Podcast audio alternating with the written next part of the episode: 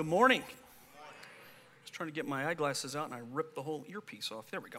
Um, glad that you are here. On the way in, they hand you the notes. You might want to get those out in just a moment. And if you take notes, get a pen because there's some fill in the blanks.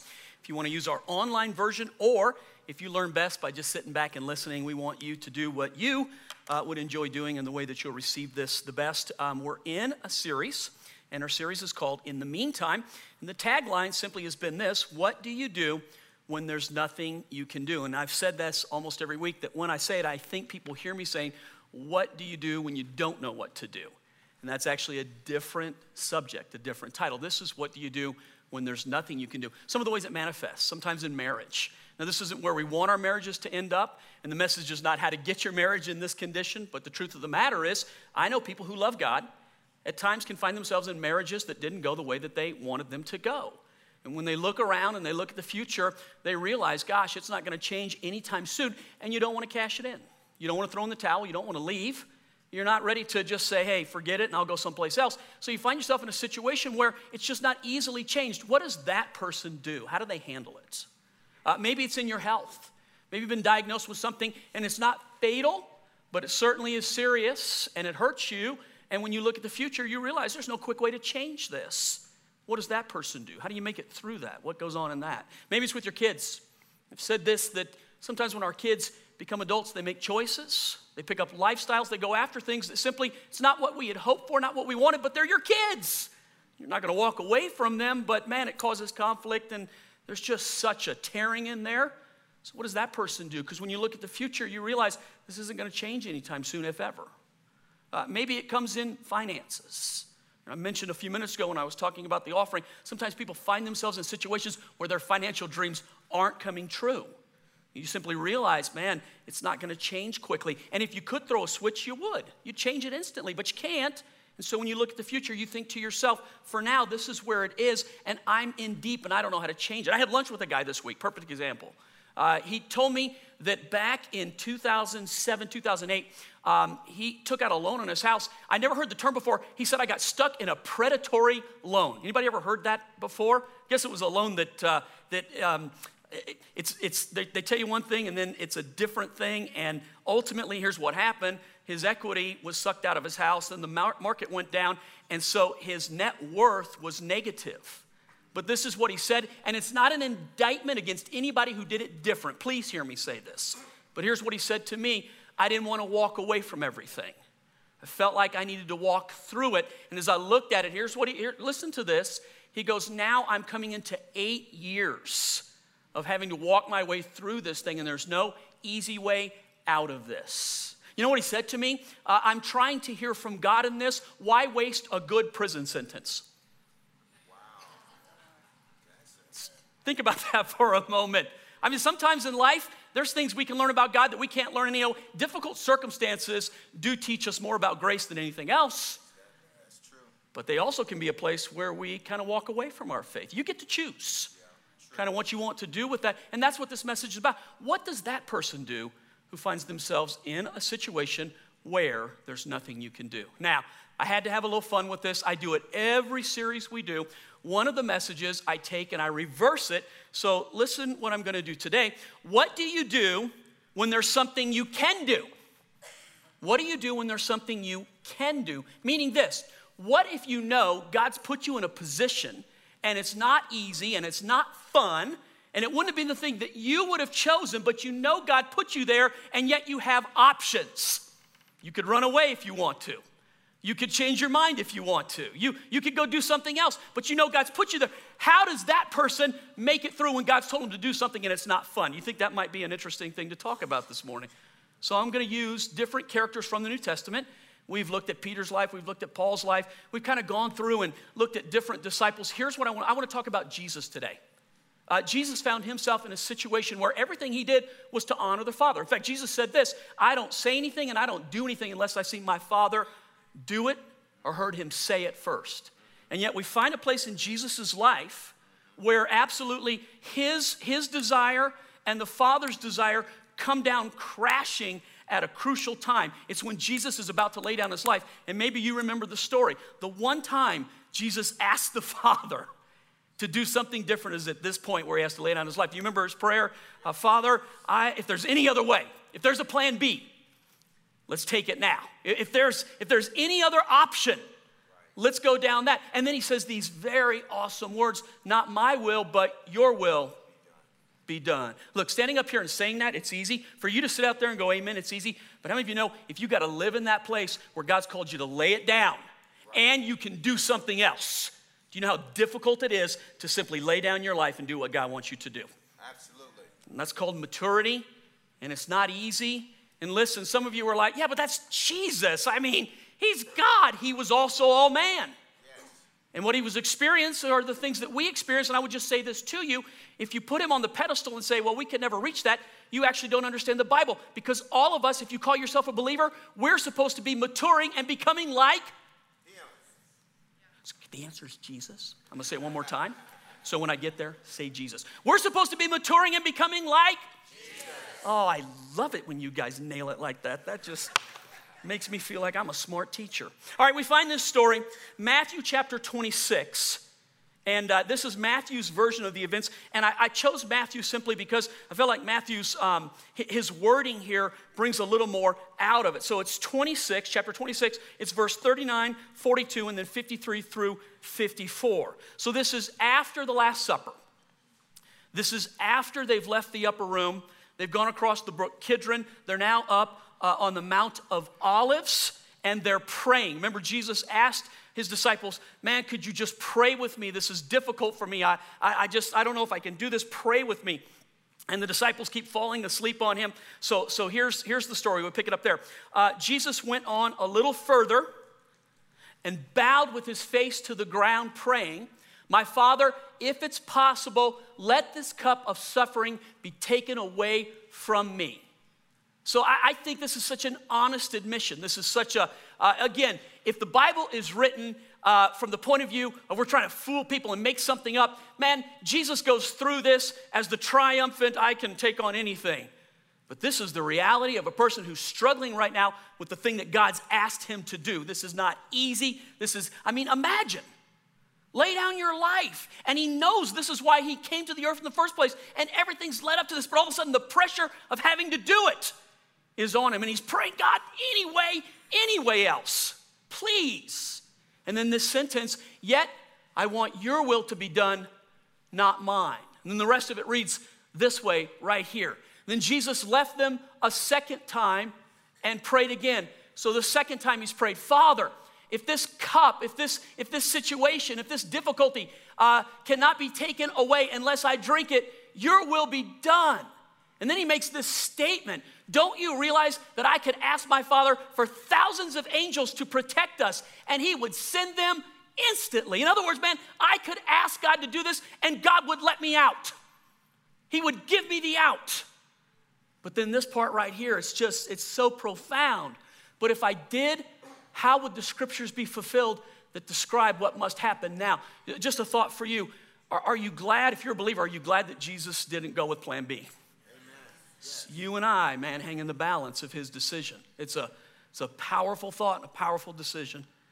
It, it's in my mind, we read that, and you can just glance like, like a stone that skips over a still lake, man. You, you, you hear it, you read it, got it. But there, to be willing to lay it all down and to struggle with that, having options. Here's what he says I have options, but not what I want, what you want. In my mind, that's the height of a mature believer right there. It's a lordship issue, it's a, it's a connection issue. So maybe, maybe this is the way to begin. I'll, I'll show you a few things here, but maybe I'm going to talk about the lordship issue in life. Who's the Lord of your life? I think if you call yourself a believer, most of us will say, well, God's the Lord of my life. If the Father's the Lord of my life, I would say this to you. I think in, in, uh, in purpose, and, and I think in, in our heart, but sometimes we don't live our lives that way. And I don't think the devil's the Lord of your life, and I don't think the world's the Lord, but sometimes we become the Lord of our own lives. And here's how we do it instead of God, I want what you want, what we say is, God, I want what I want, because this will make me happy, or this will be easier, or God, is just a better way for me to go. And ultimately, man, God loves us. Your ticket is stamped heaven, but His will and His purpose doesn't get fulfilled on the earth. God works in cooperation with this. You know, when it comes to lordship, God never comes into your life and demands that you make him Lord. He comes and he waits for you to offer him the throne in your life. And how do we know? When we learn to bow the knee to his will, we're making him the Lord of our life. Does that make sense? Yes. When we learn to say yes to what he wants and not what we, when we put his choices first, we're making him the Lord of our life. I, somebody asked me, man, how, how do you, how do you do that? How, how do you move into that where you're, you're willing to lay? Here, here's what I would tell you you, you don't do it all in one. In other words, you don't live your life with you on the throne and then suddenly say, hey, God, you're on the throne, I'll give everything. Here's how you make him the Lord. You bend your knee one day at a time, over and over and over again, so that when it comes to finally the big thing, you're used to doing it already. Does that, you get what I'm saying? All right, so let me, let me maybe just uh, move into to this. Maybe this will help a little bit. Um, let, let me first of all, let me, let me talk about the need to discern between what God's will is and what circumstances are. And I'm not sure that this is maybe the best way to do it. I'm trying to make it as simple as possible. Some people, uh, I, I, think there's two school of thoughts on God's will and circumstances. Now, some people just, man, they don't know how to hear from God. They have difficulty in hearing from God. And so here's what they do in life. Whatever the circumstances are, they just interpret that must be God's will. And can I tell you, that is the worst way to go through life, letting circumstances decide for you if it's God's will or not. So, like when you go to buy a car, uh, here's how it would work out. If circumstances are God's will, here's how you go to buy a car and you're presented with two colors red and blue. And if you think circumstances are God's will, here's what you have to God, what color do you want me to pick? Can I tell you, God doesn't care what color you pick. How, but, Pastor, how do I decide? Pick the one you like the most. Angels won't sing from heaven, but neither will a lightning bolt come down and blow up your car. Doesn't matter. Now, if God did tell you pick blue, then what should you do? But gosh, it just simply, I mean, some people just get so confusing on, I don't know the difference. And then some people simply go through life trying to hear the voice of God, trying to recognize what He's saying, trying to live their life following what God's saying. So let me just say this to you three things. One, you can hear the voice of God. I'm going to say it one more time, and I want you to agree with me because you've agreed with the enemy far too long. If you're a person who says, I can't hear the voice of God, you're repeating what the devil whispers in your ear. Amen. So say it with me right now. I can hear the voice of God. You agree? Yes. So you can't hear the voice. Jesus said, Listen, my sheep know my voice. You can learn to hear his voice. Does it sound like pastor's voice? I mean, is that Jesus' voice? Yes, it, no. Here, here's, listen, you'll hear it in your heart. Here's the other way read the Bible. Yes. God has already written for us in most circumstances the way things look, the way things should be, and what His will is. And here's what I know God won't say something different than what He wrote down for this reason a house divided against itself can't stand. Amen. So you can hear His voice in your heart. You can hear his voice when you read the Bible. And here maybe becomes the easiest way to hear God's voice. If you've got good people around you, you can hear God's voice through the counsel that you're receiving, and vice versa. If you've got bad people around you, the devil will use that to influence you. Yes, true. Can I tell you one of the number one ways that the Holy Spirit speaks to me? Through my wife. I call her Junior Holy Spirit. Anybody? It's just the truth of the matter. I mean, that, she knows how to hear from God. And many times, I don't live my life according to, hey, Chris, tell me what to do. But there's many times when I'm making a decision or I feel like God said something, man, she's a confirmation to that, or she'll bring such wisdom to it. So you can hear God's voice. Romans chapter 12, verse 2 says that when our minds are renewed, the transformation that takes place is that we're now able to know God's will. And here's what the Bible says about God's will it's good, pleasing, and perfect. And so, if you ever find yourself in a situation where you're like, man, I think God's will is terrible, you need to question whether or not you're really getting God's will. But I didn't say God's will is always fun. And I didn't say God's will is always thrilling. God's will can be difficult at times. God's will, though, ultimately will lead to peace and joy and life. You want to do God's will. The blessing is huge for you. All right, let me just let me enter into this. I'll give you three things that I think work with the idea of what to do when there's something you can do. Remember, here's who I'm talking to the person who knows God has told them to do something, but it's difficult. The person who's put in a situation where you've given your word to something or you believe that, that God's will was to do this, and now you find yourself, it's difficult, but you have options. How does that person stick and do what God's told them to do? So let me give you three things that I think are really crucial in this. The first one is learn to answer this question What has God said? Settle this issue. What has God said? All right, Genesis chapter 3 talks about the enemy the very first time he deceived mankind. The enemy doesn't have any power to come into your life and to stick you up. The enemy can't come in, tie you up, and make you do anything. He's not been given the power to put his hand in the back of your head and move your mouth. The enemy can't come in and, and uh, compulsively force you to do anything. But here's what the enemy can do really well he can lie to you. He is the world's greatest liar. And somebody might go, a lie? I mean, come on, Pastor. Uh, that can't be. Lies enslave millions of people every day. Governments can use lies in order to enslave people. Uh, military uh, uh, around the world, there are militaries that have bought into a lie and they kill millions of people based on a lie. Lies are powerful. And here's the point about a lie when the devil comes and talks, his power is in how well he can talk. And you empower it in your life when you listen and agree with the liar. So let me show you how it worked with Eve, because this is really, really interesting. The serpent was more crafty than any of the wild animals the Lord God had made. And the serpent had agreed to allow the enemy to use him this way. So he said to the woman, Look at the sentence right here. Did God really say? Now just stop and think about this. This is the original lie. This is how the devil still works in your life and in my life. He comes and he simply begins to lie.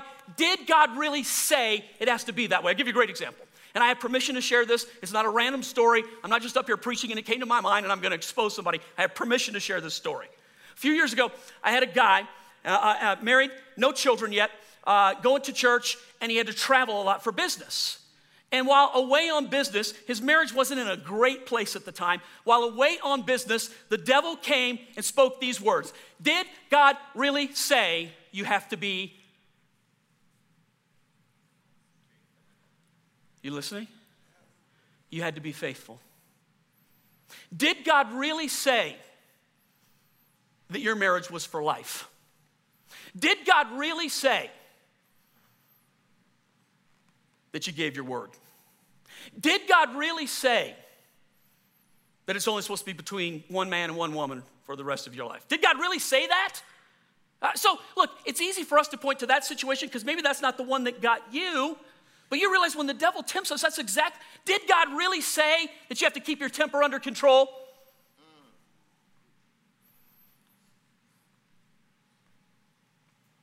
Did God really say you have to treat people better than you treat yourself? And so this guy listened to that and he opened up his life to, I, well, maybe he didn't say it exactly that way. And this is what happened the guy has an affair. But doesn't end there. Comes back from the business trip and then schedules an appointment with me and his wife. So in my office, the two of them are sitting there, and the guy, this is what the guy says Hey, on this last business trip, I met the woman of my dreams. His wife's hearing this as I'm hearing it. And the Lord told me that it was okay. And I'm going to leave you and I'm going to marry her. That kind of stuff doesn't happen, does it? So, again, easy to point at a sin that maybe you and I don't struggle with. Did God really say fill in the blank. So I looked at the guy. Normally, my mind doesn't work. My, my, I usually like to be nice to people. It doesn't pay to be mean to people. I'm a pastor. I want to be nice to somebody, but I found this thing well up inside of me where I felt like, God, I need to say something to you, but I don't know how to say it, so I just said it. And here's the words that came out of my mouth I said, You are deceived. You're deceived right now. Because God clearly says that you don't do this. And now you're telling me that He said something else. Therefore, that's a house divided against itself. And just like if I stood up and said, We're going this direction, but then everything else I did was to go to this direction, our church wouldn't make it. Do you agree? A marriage can't make it. A friendship can't make Nothing can make it if it's divided against itself. So God doesn't do that. So you're deceived. To the guy's credit, listen to this. Now I'm compressing time. To his credit, he repented. To, to their credit, she forgave him. And to what God's glory is, that couple reconciled and they're still married today. Amen. Now they have kids. They've gone forward. But I'm just telling you, when it comes to this issue of doing God's will in a difficult circumstance, something that your flesh says no, something that you have options on, something that you know is God, but your mind tells you, ah, this would be better if you went this way, but you know that's not what God wants. Man, how do you do it? What has God said? Settle the issue of what God has said. This is why it's important to hear from God so that you know this is the direction I'm supposed to go, so that the devil can't come in and talk you out of it and so that another person can't come in and mislead you. How about this when it comes to go back to that scripture in Genesis real quick, guys? Uh, let, me, let me show you this. The serpent was more crafty than any of the wild animals the Lord God had made, and he said to the woman, Did God really say, question mark, do you know how this could have ended really well for all of us? Yeah. think about this. What's the one thing she could have said that would have shut the whole thing down right there? One word, begins with a Y, three letters. Yes. Good night. All she had to say was, Yes, that's what he said. apparently, this is going over your heads. It's, it's just too great of truth. Let me, let, if she says yes to, if she doesn't allow the enemy to begin to pull her away from what God said, if she doesn't doubt, if she doesn't crumble, if she just simply says, that's what God said, tell me what happens, the whole thing gets shut down. You agree with that? So let me show you this. Um, this is from the book of James. Uh, a person who doesn't settle the issue, a person who allows themselves to ask the question, to, to simply begin the debate, to, to pray for a different answer. Here, here's what the book of James says about a person who does that. When you ask something of God, you must believe and not, what's the word? Not doubt. Because the one who doubts is like a wave of the sea blown and tossed by the wind. Look at this sentence. That person should not expect to receive anything from the Lord. God, that's a tough sentence right there. But when we ask ourselves, man, why, why, how many of you want the promises of God in your life? How many of you are like here this morning, I want to recover and discover all that God has for me? That's why we're here. We want God's promises. Yet here the scripture tells us if you don't settle the issue on what God said, you're going to be a person who is tormented and you're, well, maybe I don't. And then that person never receives from God because they didn't stand on God's promise. Amen. Am I making sense to you this morning? God, this is such a critical issue. Now, some of you, look, look, make sure that you understand me this morning. Some of you right now are going to hear this message and measure it through your life. Oh, I made bad decisions. I will say this so that you understand. I am the chief among sinners in the room. I have made terrible decisions in my life. I have let God down. I have done things that I regret doing. Here, Pastor, how could you do it? How could you do it? You want to know how? You were born. That's how you're a human. Here's the bigger question when you're a believer and you let the devil persuade you another direction, the question is not how. Here's the question why?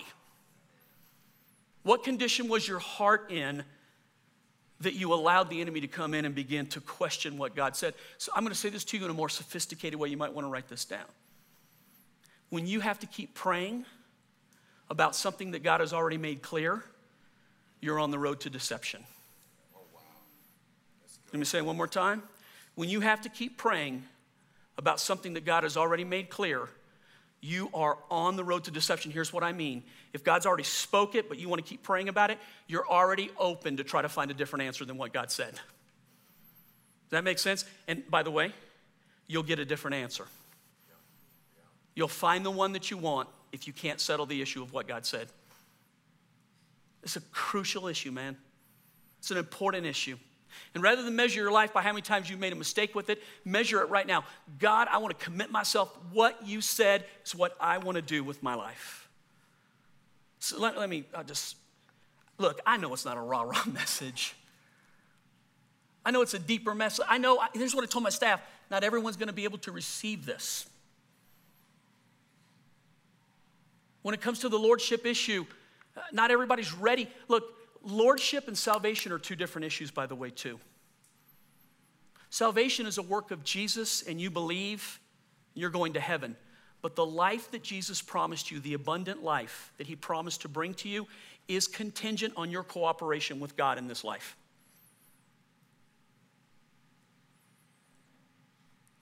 It is contingent.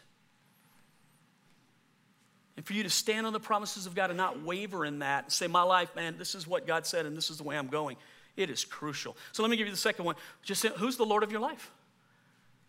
And I think every person in this room who believes will say, Well, Jesus is the Lord of my life. Let me, let me get technical with you. Who sits on the throne in your life? Who have you made the Lord of your life? So Matthew 26, 39 is just simply Jesus' famous words. He fell with his face to the ground and prayed, Father, if it's possible, let this cup be taken from me, yet not as I will, but as you will. If there were any sentence that proves lordship, it's that sentence right there. Okay, I want to do this. It's okay to admit it. And this is difficult for me, and it's not the way that I want to go. But I'm not going to choose what I want. I'm going to pick what you want. That's lordship. Does that make sense? All right, I'll explain it to you this way. See if, see if you can follow this. Every kingdom has one common denominator. Think. Every kingdom has one common denominator. What is it? Every kingdom has a king. Agreed? Okay, and here's the way it works in any kingdom, including the kingdom of God. When you bow your will to the king, you get to enjoy the benefits of the kingdom. Does this, you follow me?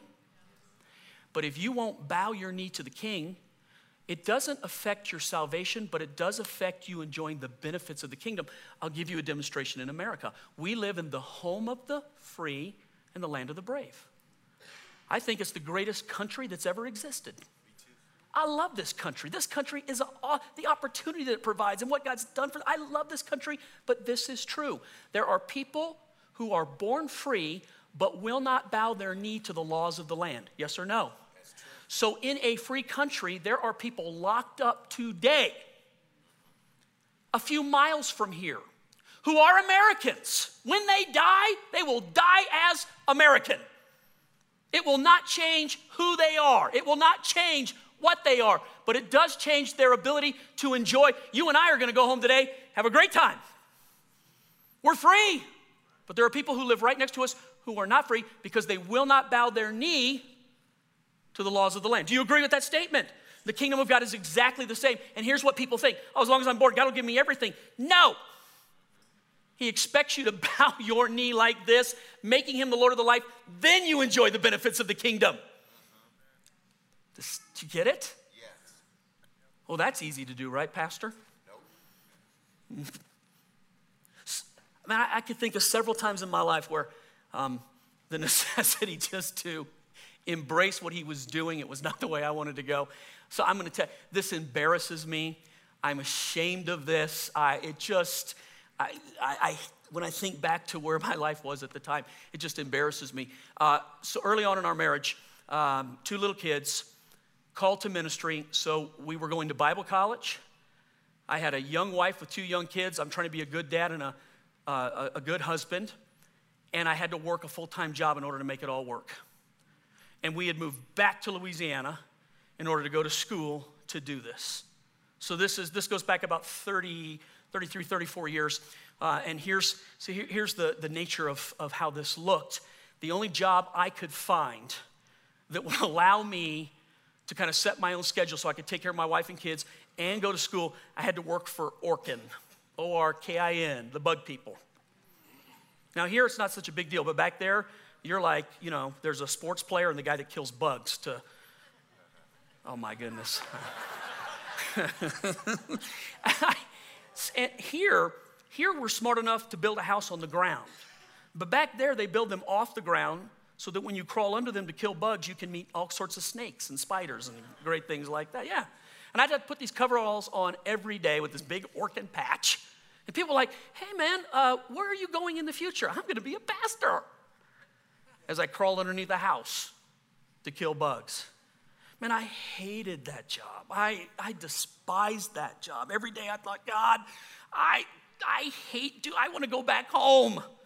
This is not worth this. This is so embarrassing. This is so, I hate, I'd be spraying chemicals and breathing it in. I'd be praying, Jesus, please protect me. listen to this. Just, just listen real quick. I had choices. I could have said it's just simply too hard and it's not worth it. I wouldn't have lost my salvation. God wouldn't have loved me any less. But I believe this with all of my heart. I wouldn't be standing here right now. Look at me. I wouldn't be standing here right now. So let me say this clearly so you understand. I would embarrass myself in any way I had to to be standing here right now in front of you doing what I'm doing. John, I would shame myself to have the friends, Kathy, that I have in my life today. Church, listen to me. At the time, doing God's will, it wasn't fun and it didn't make me happy. But it paid off in the greatest way it could possibly pay off. But if I looked at the time and said, God, is there any fruit from this? You know what I would have seen? Dead roaches. Laugh at me. Maybe you don't get what I'm saying right now. I think sometimes we think if I serve God, everything in my life is just going to get better, better, better, better. I think God's will for your life is joy and peace and righteousness and reward, but it's not always instantaneous in your life. Sometimes there are difficult paths we walk. Listen, you come to a place in your life now where having to lay down things is not as difficult as it was. How did I do it? You learn to bow your knee one day at a time so that pretty soon you're like this. And when God asks you to do something, if you learn to do this, it's a lot easier on the big things.